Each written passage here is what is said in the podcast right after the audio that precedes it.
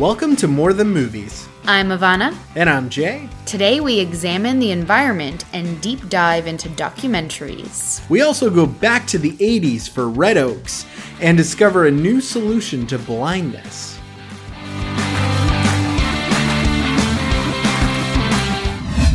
It's time for a top three turf war. An inconvenient sequel comes out on Friday, so it got us thinking about the documentaries that we love. And we thought we'd try our hand at a top three turf war, exploring our absolute favorites. This was hard. Okay, one, I got to start watching more documentaries. Oh my gosh, yeah, there are so many that I want to watch. I mean, I even feel like there's so many that I did watch. It's just they can because they can tackle any subject and there's so many different subgenres of even documentaries. This was a big list to go through. I know, I know, but we had to narrow it, whittle it, just make it 3. So Ivana, what is your number three on your list. I wonder if we have any crossover at all. We may not because with documentaries, there's just so many possibilities. All right. Uh, number three on my list is Super Size Me. Super Size Me did not make my list, but ah. why is it on yours? Um, it was a pretty big game changer in the world of documentaries, from what I know. Uh, I will not pretend to be a documentary buff. There are a lot of documentaries that I saw in researching this that I was like, oh, I gotta watch that. Oh, I gotta watch that. Oh, I gotta watch that. Um, but as far as I know, and I think as far as popular culture knows, Super Size Me really brought a new type of documentary to the forefront. The self experimentation documentary with a little bit more cleverness to it. Um, and there's been a lot. In fact, I have a bunch of honorable mentions that didn't make my list because, in a lot of ways, they were influenced by Super Size Me, and therefore, Super Size Me's got to win. That's a good point. Super Size Me was a big documentary.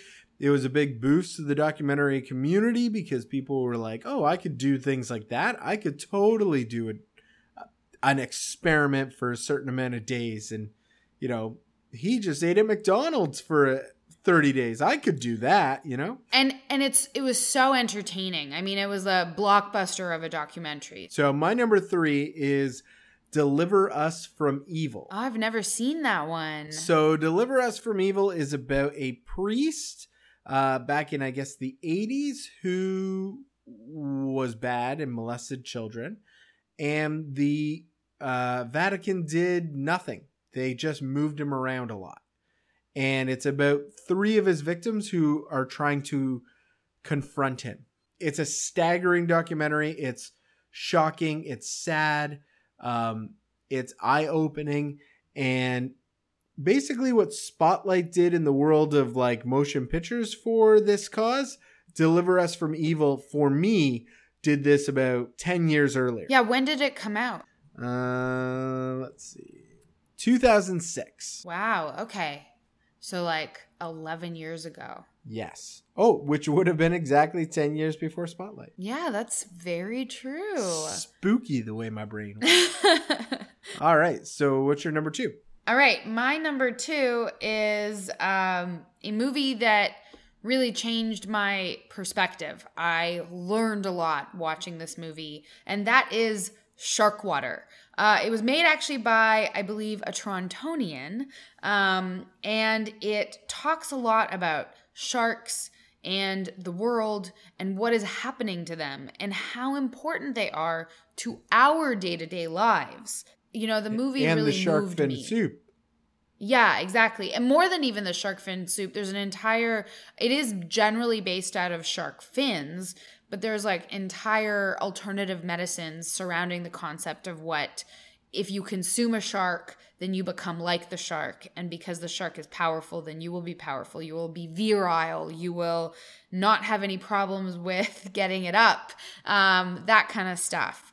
And of course none of it is true in any way shape or form scientifically. And yet we are hurting our environment in ways that maybe most people don't understand. And I thought it was just so cool because we demonize sharks a lot and I, I don't get me wrong, I love Jaws, and sure they're scary because they can kill you, but that doesn't mean that they don't serve a very valuable purpose in this world and a lot of people don't know a lot about them and i just loved how much i learned watching this movie Yeah, Rob from Toronto, uh, he he went through a lot to make the film. He unfortunately he passed away i know recently very recently on a dive. He died doing what he loved, and he was trying to do a follow up. I know to Sharkwater. I hope um, that someone takes it and finishes it for him That would be great. I I really did like Sharkwater. It's not on my list, but I did really enjoy that film. It was eye opening, and uh, for a for a guy who absolutely like loves sharks, I'm like in sharks all the time. Uh, Jaws fans will get that reference. Good pick. Good pick. what's yours My number two is Bowling for Columbine. And this was the very first documentary that I saw in theaters. It was the very first documentary that opened my eyes to gun violence across the world. What Michael Moore was able to do with this film um, after the events of Columbine was staggering to me.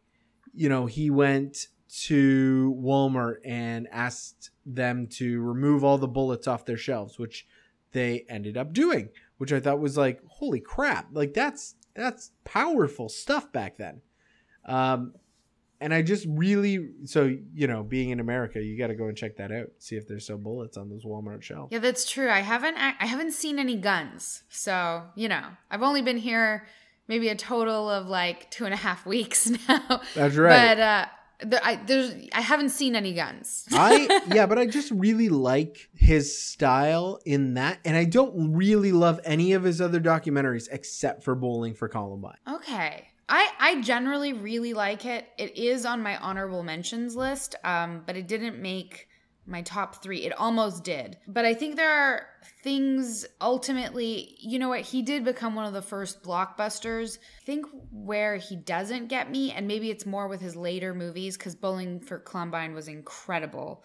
Um, he's so slanted in his views and don't get me wrong Totally. Pro- listen to like I'm, I'm probably more on his end of things than anyone else's No, that's that's exactly it. Is that I felt like Bowling for Columbine was it did justice. It had stats to back it up. I mean, there was a very manipulative scene in there with uh, Charlton Heston that I wasn't super in love with. Um, but it was the first documentary for me that I went back to that I would rewatch. Uh, and there's not a lot of documentaries like that. So I had to I had to throw that on the list. But like Fahrenheit 9/11 and Sicko, like I didn't really get behind them the way I did this film. Sicko, I, I didn't. Probably it's my my least favorite of his that I've seen. Fahrenheit 9/11. It's hard when you agree with the viewpoint that you're watching, um, but I I can see how the problem is is that he's not opening anybody's eyes, in my opinion. Um, there's nothing in those movies to teach people who are right wing a different way because he's a little bit too abrasive, and ultimately, Very much so. that's why I didn't really get it. Is I didn't. He's he's preaching to the choir. His movies are made for people who agree with him, um, and I don't know what that's serving per se. And I don't know if Bowling for Columbine was that movie though. I mean, I No, totally right. agree with you on Fahrenheit 9/11. And that's the thing. Maybe it's just been a while since I've seen Bowling for Columbine, and because and he was a lot more sensitive about the topic because it is a sensitive topic. It's about children killing children. You Yes. can't you can't get too political about that human element. And, it, and Um, most of the time he would just show you what happened. Yeah, you know, exactly. A four-year-old sh- or a six-year-old shot another six-year-old. This is the story of what happened. I, I now kind of really want to rewatch it after talking about it. Rewatch it Um, and let me know if if it changes your mind. I don't know. How, like there are biased moments and there are manipulative moments, but for the most part, I think it's just uh, like I'm pretty sure this is the one he won the Oscar for. I don't he know. He might have won for Fahrenheit 9/11 because they may have passed him up on this and gave it to him the following year. I can't recall, but I will look that up. What's your number one? My number one is Dear Zachary, a letter to a son about his father. My number one is Dear Zachary, a letter. Same exact thing. My yes, number one with a bullet, hundred percent. It was always going to be Dear Zachary. Uh, why? I- why do you pick it? It's just the most moving thing that I have ever watched. I immediately wrote a letter to the government after that movie. Like I was so angry at the end. I didn't write a letter. I should have wrote a letter. But like, I think that's what they said. I think they said at the end of it, write a letter. I was crying. Um, Blake and Nikki, who were watching it with me, they were crying. We were all bawling. We spent maybe like an hour talking about it. This is a movie that, if I could recommend, don't watch alone because you'll want to talk about it at the end of it. So, if you haven't seen Dear Zachary, here's a quick synopsis. There is a man who is gunned down by this woman that he's seeing, and she flees to Canada. And in Canada, she is she's charged, but she gets off on bail while waiting for the trial. She's also pregnant with his child.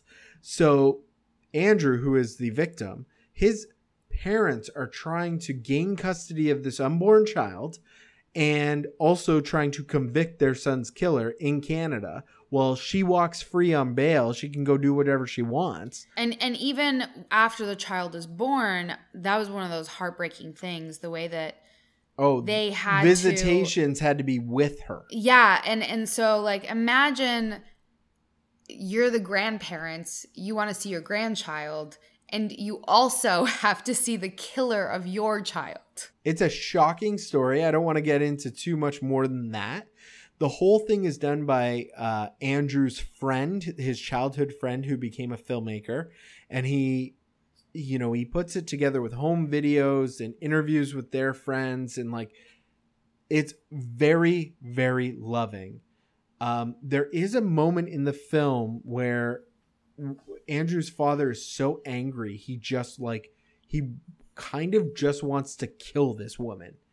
And it's this it's one of the scariest moments in the film. It resonated with me. You said watch it with friends. I watched it alone at like two in the morning and I also watched it really late at night. to me it like that scene stayed with me because he was just like i just want to fucking kill i fucking kill her and uh but i have to think of my wife and i've got to think about like what will happen when i'm in jail and like he was so adamant that like yes this woman needs to die it was shocking like it really did shock me That scene is not the what res like stays with me about that movie. I love that about movies how different scenes will get different people.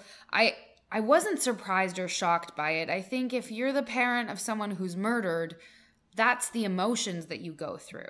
And I think if you're the parent of someone who is murdered and you have to be nice and cordial to the killer of your child so that you can see your grandchild. unacceptable Of course you're going to be that angry. How how much but it also showed how great of a man he is because he puts it all in check, right? He's like so angry and of course he wants to kill her. I think that's part of it, right? A lot of people have that vengeance when you've been wronged, you want to then get justice. But he knew that intellectual side of him that the world is about more than justice. It's a fascinating film, and it definitely deserves to be at number one. So we easily have our number one nailed Easily. Easily. Your second was Sharkwater, My second was Sharkwater, yeah. and my second was Bowling for Columbine. I say that that's our th- top three, maybe. Okay, I'm good with that. So Sharkwater at uh, number number two, You know- and then Bowling for Columbine at three. I think because of the Oscar, because of the notoriety, and because of, again, the love that was shown in Bowling for Columbine, maybe that deserves the number two spot, and Sharkwater number three. Well, hey, I'm all, I'm all good with that because Bowling for Columbine is mine. So I'm I'm totally fine with that. All right, let's count it down. Number three, Sharkwater. Number two, Bowling for Columbine. And the number one best documentary on this list, Dear Zachary, a letter to a son about his father. Okay, Well, so what honorable so- mentions? okay, I'm very excited about my honorable mentions. There's so many good documentaries.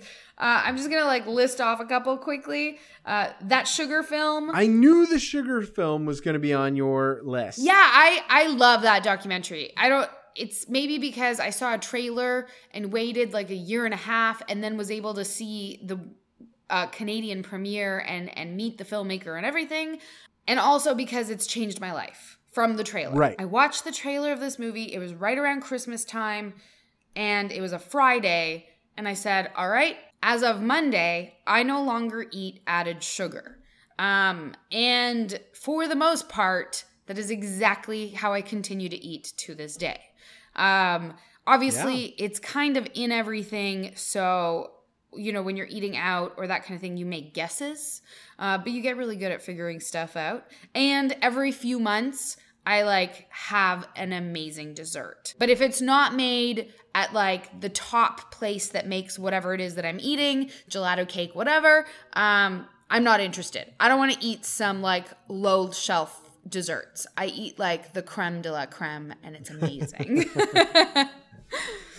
um yeah, so that sugar film had to be on there. It changed my life. Um but I, I get why it isn't on a top three for everyone. Um, in addition, Blackfish. I mean, come on, that Oh, movie. Blackfish is a great one. Fahrenheit 9/11, which I also thought was a really groundbreaking film, uh, and Murderball. Murder Ball oh, was I so forgot cool. about Murderball. That was a cool movie. It was really cool. I never. It was so empowering to quadriplegics, I think, and it really showed you a cool world. So I really loved it. So on my list, I've got Side by Side, which is I've never uh, heard of it. What is it? It's a film, a, a documentary about filming in digital versus filming in on film, and it pits Wow. director against director on why they do what. So like Fincher is all about uh, digital, while Nolan's all about film. So and cool. It- yeah, it's a good one, and it's all uh, the host is Keanu Reeves, so he goes around and talks to everybody. Um, there was The Cove on my list with the dolphins, terrifying movie. Amazing movie, also. The Imposter, which kind of combines documentary and film as well. Is that the Joaquin Phoenix one? No, The Imposter is about a a child who goes missing and then comes back like 4 years later and they don't realize it's like actually a man who is short pretending to be a child to get into the country and to have a place to live. And it's like based on true events. Wow. So it's like a docudrama? Yeah, it's like a docudrama. That's that's the best way to put it. Cool. Um, I got Raiders, the story of the greatest fan film ever made, which is basically just some kids making Indiana Jones, uh, Raiders of the Lost Ark, I should say, um, and then coming back after years and years to finish the film with the most dangerous part of the film, which is the big explosion of uh, the Nazi plane um, in an airfield, and that it's hilarious, but it's also like, wow, this is crazy. Uh, and then there's 20 feet from stardom that made my list as well. So I made it five. Uh, 20 feet from stardom is about all the backup singers on all of your favorite songs who don't get any credit at all. And they're super talented. That's so cool. That those are really great films. Totally. You got to watch them. I will watch some of yours. And we will, uh, yeah, documentaries. I got to watch way more documentaries, especially because Netflix has so many. There's The Act of Killing and The Look of Silence that um, are supposed to be incredible. And I have not watched either. And I, I hit myself for it. Time to take a break and do some shameless cross promotion. Sure. Why Tell not? everybody about your new podcast. So we took a break from more than movies, and in that time, I started a new podcast called Top 12 Movies, and it's all by my lonesome. And it's a podcast that Ivana is not actually allowed to listen to, otherwise she will know exactly what my top 10 list is for the end of the year. Well, I mean, like I can probably listen to a few more episodes.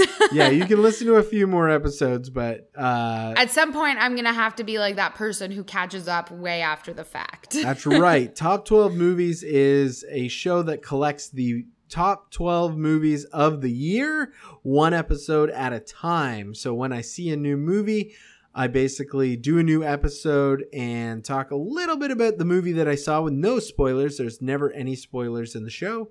Um, so you can like jump in and listen anytime. Uh, and basically, I rank it or tell you it did not make it into the top 12. Um, I just did my first mini-sode because I kind of went on a, a bender and watched eight movies. So I had to like tell people where they got in really quickly because I, I was so behind. so it's an ambitious little podcast, and I hope uh, people come along for the ride. You can find it anywhere. Am I allowed to listen to this mini-sode? I'm loving this podcast, and I just you have to just tell me when I have to stop. you can definitely listen to the mini-sode. There's uh I think I do seven movies and three of them make it onto the top twelve. okay, that's seven. Good. But I don't tell anybody which ones. Um oh. until the end of the episode. So you could literally just like skip the part where I actually go through all the movies. Yeah, as if I have that much self control. And you I, have I actually self-control. I love getting the deep dive into what makes it into your top 12 and what doesn't and why as you're going on in the year and as you're watching new things. I think it's giving me a whole new perspective on you. Um, but I know, I know I'm going to have to just stop listening at a certain point. Otherwise, our, you know, post Oscar wrap up of the previous year in movies is going to be totally spoiled. it's it's shocking the movies that actually make it on versus the movies that don't make it on and some of them are really hard. Like I I watched a movie called Free Fire and I thought it was going to be like one of my top 5 of the year and it just wasn't and I felt really bad uh, because I, I full on bought the movie, no thinking, oh, this is gonna be amazing, and it was just like, eh, not bad, but not top, not Mm. top twelve worthy. Meanwhile, like Wonder Woman is in your top 12, which I don't get. I mean, I don't think I've seen enough movies right now, so she's in my top 12 too, but I have a feeling she's going to be in your top 12 all through the year. Uh, she may have already slid down a spot, so there you go. I, it- this Ah. thing's changing all the time. Yes, that's true. Anyway, listen to Jay's podcast. I really love it. And at some point when he cuts me off and says no more podcasts for me, um maybe you guys can sneak me some insider information. That's ridiculous. No insider information. Do it. Tell me the insider information. It's app time. So Microsoft has released news of a new app that will completely change things for blind people. and the best part, it's free. And it's a free app. It's like helping the world all over for free, which I think is amazing. The app is called Seeing AI. We know AI is like kind of taken over and Google Maps is running the world and like, you know, all these things basically are leading to us getting into cars and letting them drive by themselves.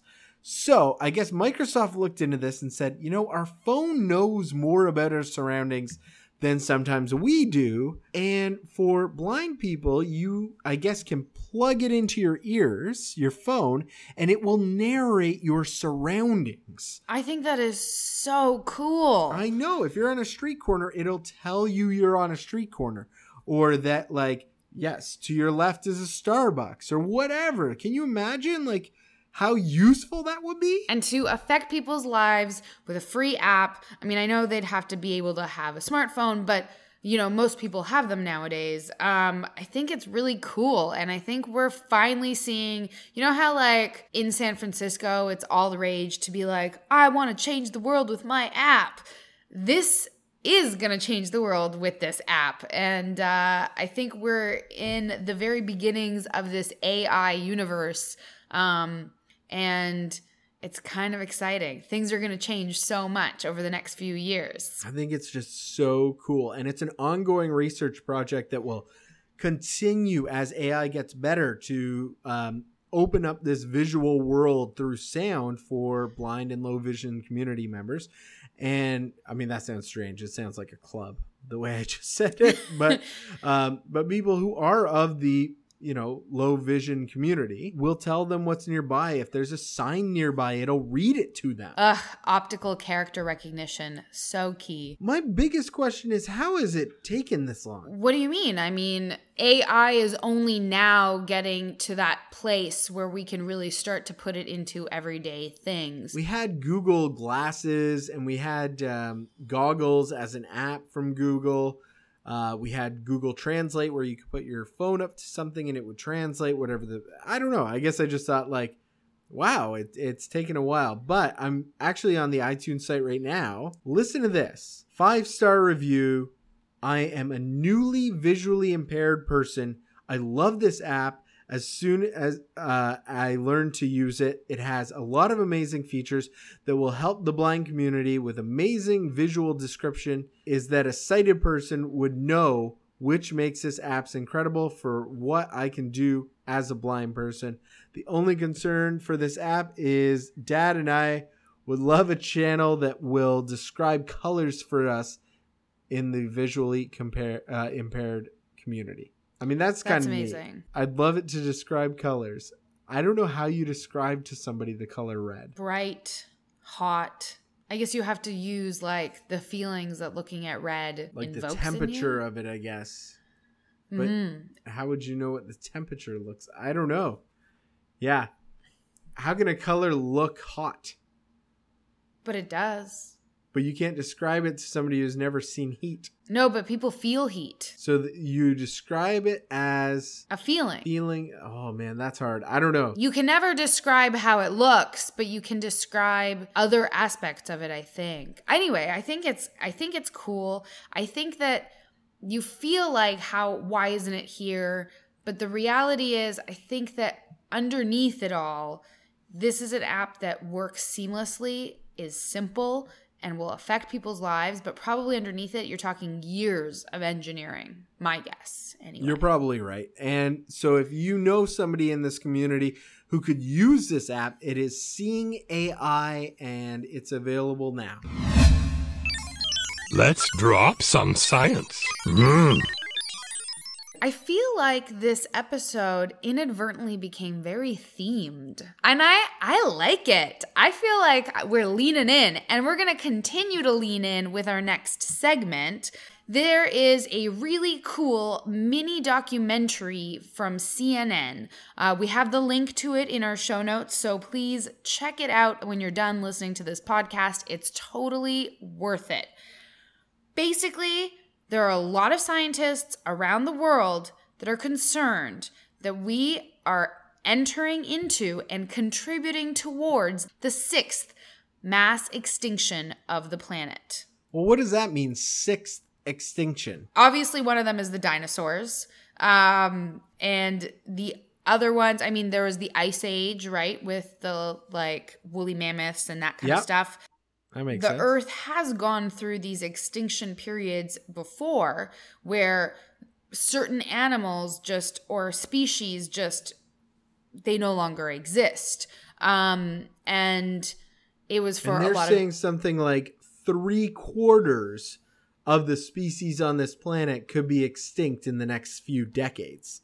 exactly um That's crazy. you know, it could lead to even humans being the designers of their own extinction. We don't really know 100%. And the scientists of the world are not saying anything definitively, which I think it's key for us to note that scientists don't generally say anything definitively until they're it's definitively proven, but they're worried. This is a man made problem. Birds are eating plastic out of the ocean and it's going into their bodies and it's killing them. And that's Yeah. like insane. So a whole population of birds could die just because of that. And then on the other end of the spectrum, we have global warming, which we are definitely the cause of. It's killing coral reefs. So tribes who are reliant on uh, the water around a coral reef and the animals, if those animals die,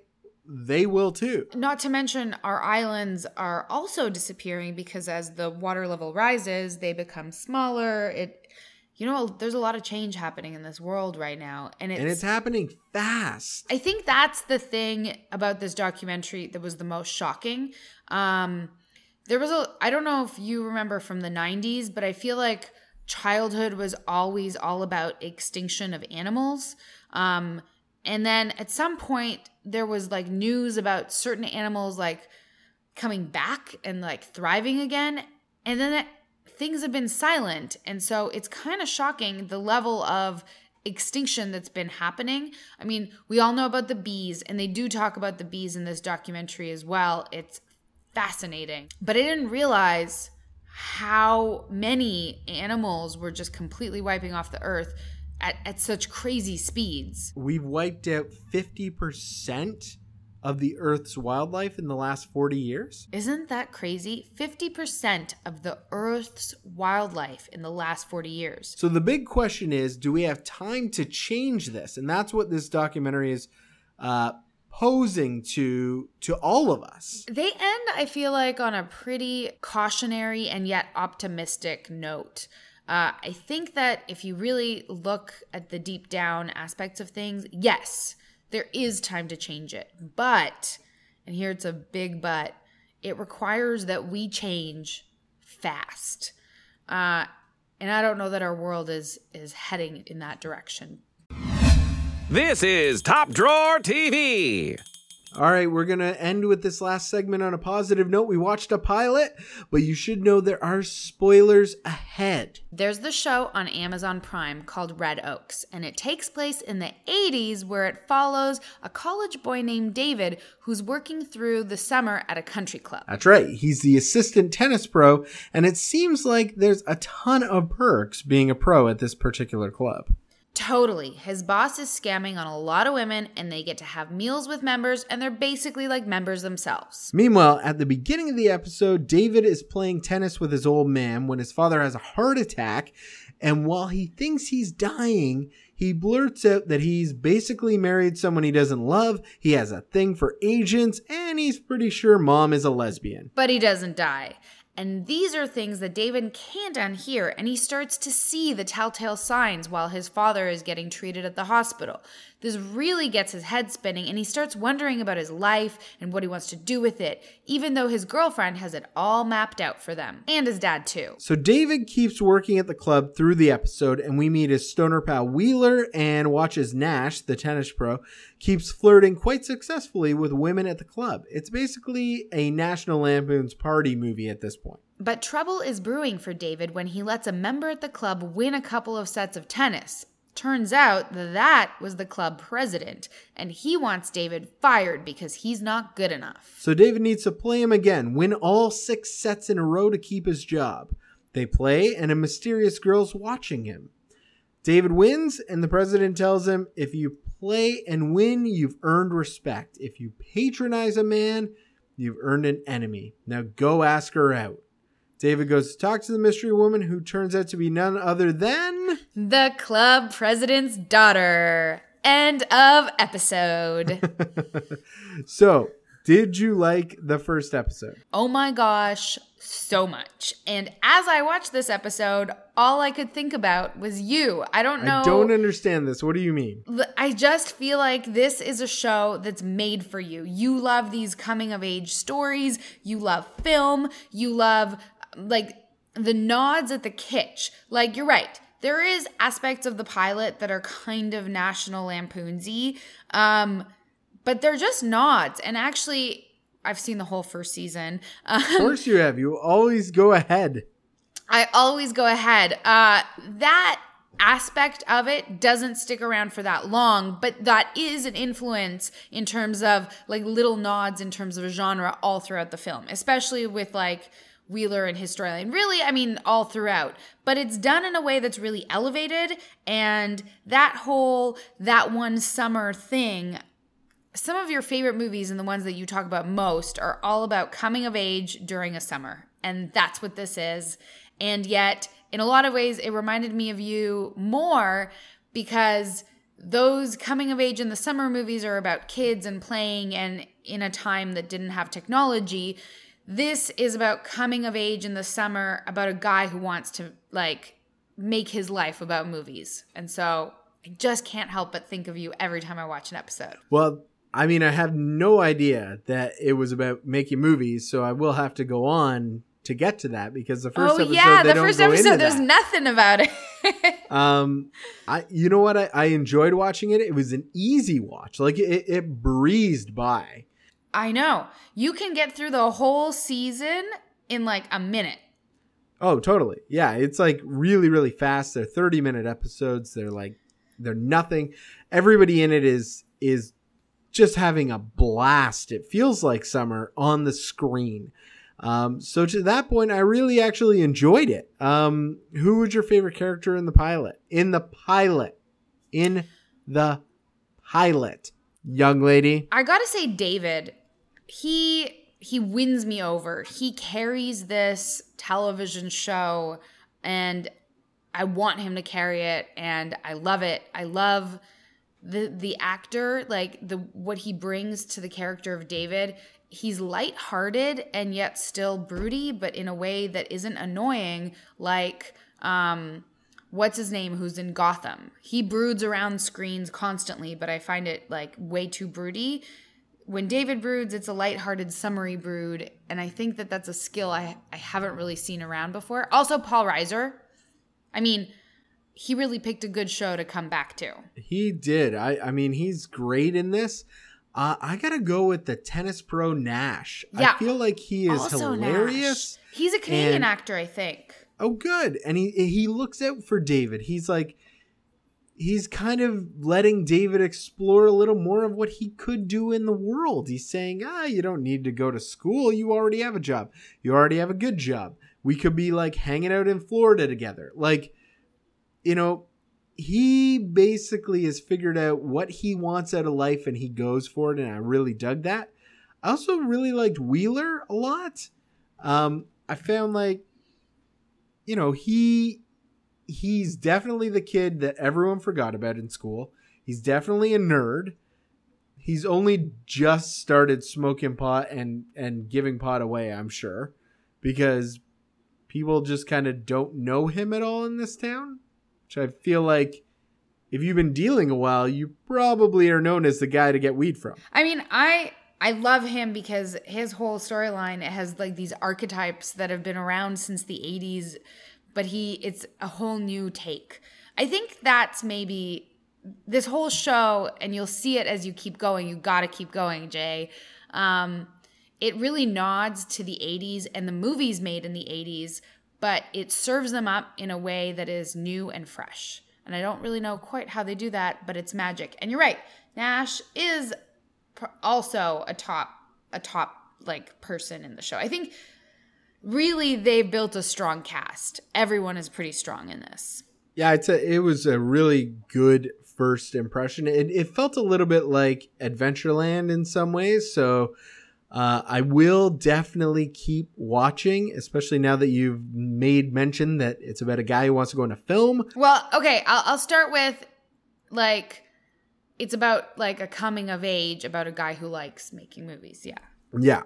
Which I didn't realize the making movies part was there, but I'm really excited about that part of the f- part that is to come. And for say. everyone who's listening and who maybe hasn't seen it quite yet, um, his current path, like where you meet him in episode one, he's like 20, and it's like his whole life is already mapped out in front of him, and he's and it seems like overwhelming. yeah, overwhelming. And I think the big thing is that nobody's ever asked him if he wants this life. That's true. But that is so a part of human existence. Like, I feel like in order to like work on the career that I want, I, I'm constantly having to like fight against this like path that is set before. And um and so I like in a lot of ways I can I I felt what it feels like to be David. I'm sure lots of people do.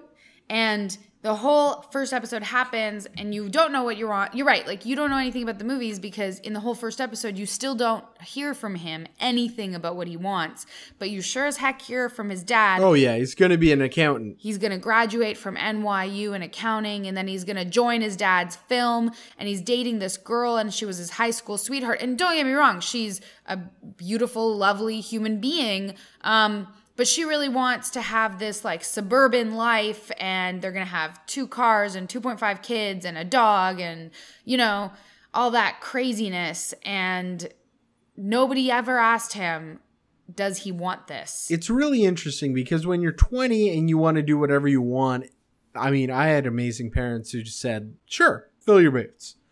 But as soon as you get out on your own, you realize the things that you want aren't going to pay the bills and you have to do other things just to stay afloat or just to make ends meet or just to have the kind of life that at 35 you want to have even if you may not be doing exactly what you want. Like that's why so many people do podcasts and have separate side gigs and things like that because you know they're trying to break into something that ultimately you have to pay your dues for free for a really long time until anything kind of pays for itself if that makes sense. Yeah it's like investing in your future. And you're right everybody can relate to that. So i i'm what would you rate the show overall? Uh like four five four and a half out of five five and a half like five out of five. It's it's it's at the top. Um i'm gonna give it a solid three and a half out of five so far. I've only seen the one episode and three and a half out of five. I've only seen one episode. You've seen the whole season. Yeah i know. You know so much more than i do. and you're right. The the pilot is the weakest. Like i'll, I'll give you that. Like Yeah, I've only seen one episode and like, you know, hey, I liked it more than Silicon Valley. which I also find is crazy, but maybe it's because of my love of tech and love of business that Silicon Valley really hits me. I think it's I think it is that because I have zero love for business and my love for tech goes only so far.